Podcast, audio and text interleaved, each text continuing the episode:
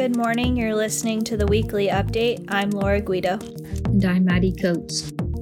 This week in Woodinville, Northshore Superintendent Michelle Reid spoke at the fourth annual State of Our Schools, and Governor Jay Inslee announced an emergency proclamation to get students back in school by the end of April.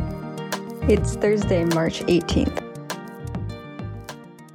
Reid addressed important initiatives and successes from the 2020 2021 school year during the fourth annual State of Our Schools on Wednesday, March 10th. She noted some of the innovative ways students have benefited from technology during remote learning, and she was encouraged to continue that effort back in the classroom.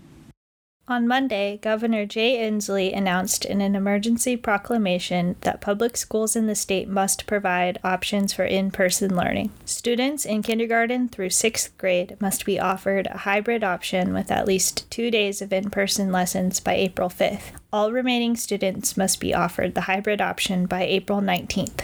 The Northshore Schools Foundation is hosting the annual All In for Kids fundraiser on April 8th. Funds from this event will go towards several benefits, including the Basic Needs Aid Fund and the Opportunity Fund. Through the Basic Needs Funds, $200 grants are given to qualifying families to provide short term help. In 2019, only eight families requested support. Now the foundation is hearing from eight or nine families each month.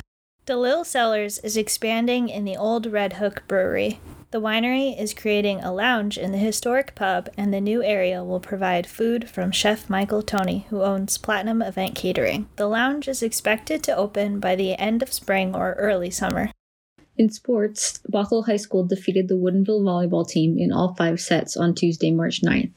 Head coach Andrea Rowland said her team was thrilled to get that first match under their belts. Junior Marissa Till had nine kills and nine digs. Sophomore Molly Collins had five kills and five service aces, and senior Ellie Nelson had six digs and three service aces. Senior Cora Lundquist also provided 25 setting assists. The Woodinville girls soccer team started the season with a tough 3 1 loss to Bothell last Tuesday, but the Falcons rallied and beat the Cougars on Thursday 3 0. Head coach Emily Morton said the players performed well in the first match but had trouble finishing their shots. In the second game, things came together and senior Holland Palukas, junior Cassie Johnson, and junior Ella Zamzow managed to find the back of the net. Hey Laura, aren't you glad we're not in high school anymore? Absolutely, for so many reasons, Maddie. Mostly because I'm glad I'm not a teenager anymore. Those mood swings are no joke.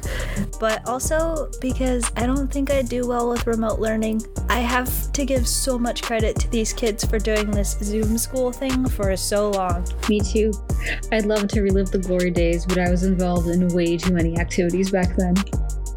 I am not surprised that you are an overachiever. Nothing has changed. To learn more about these stories and others, visit woodinville.com or check your mailboxes for the print edition of the Woodinville Weekly. Thank you for listening to the weekly update. I'm Laura Guido. And I'm Maddie Coates.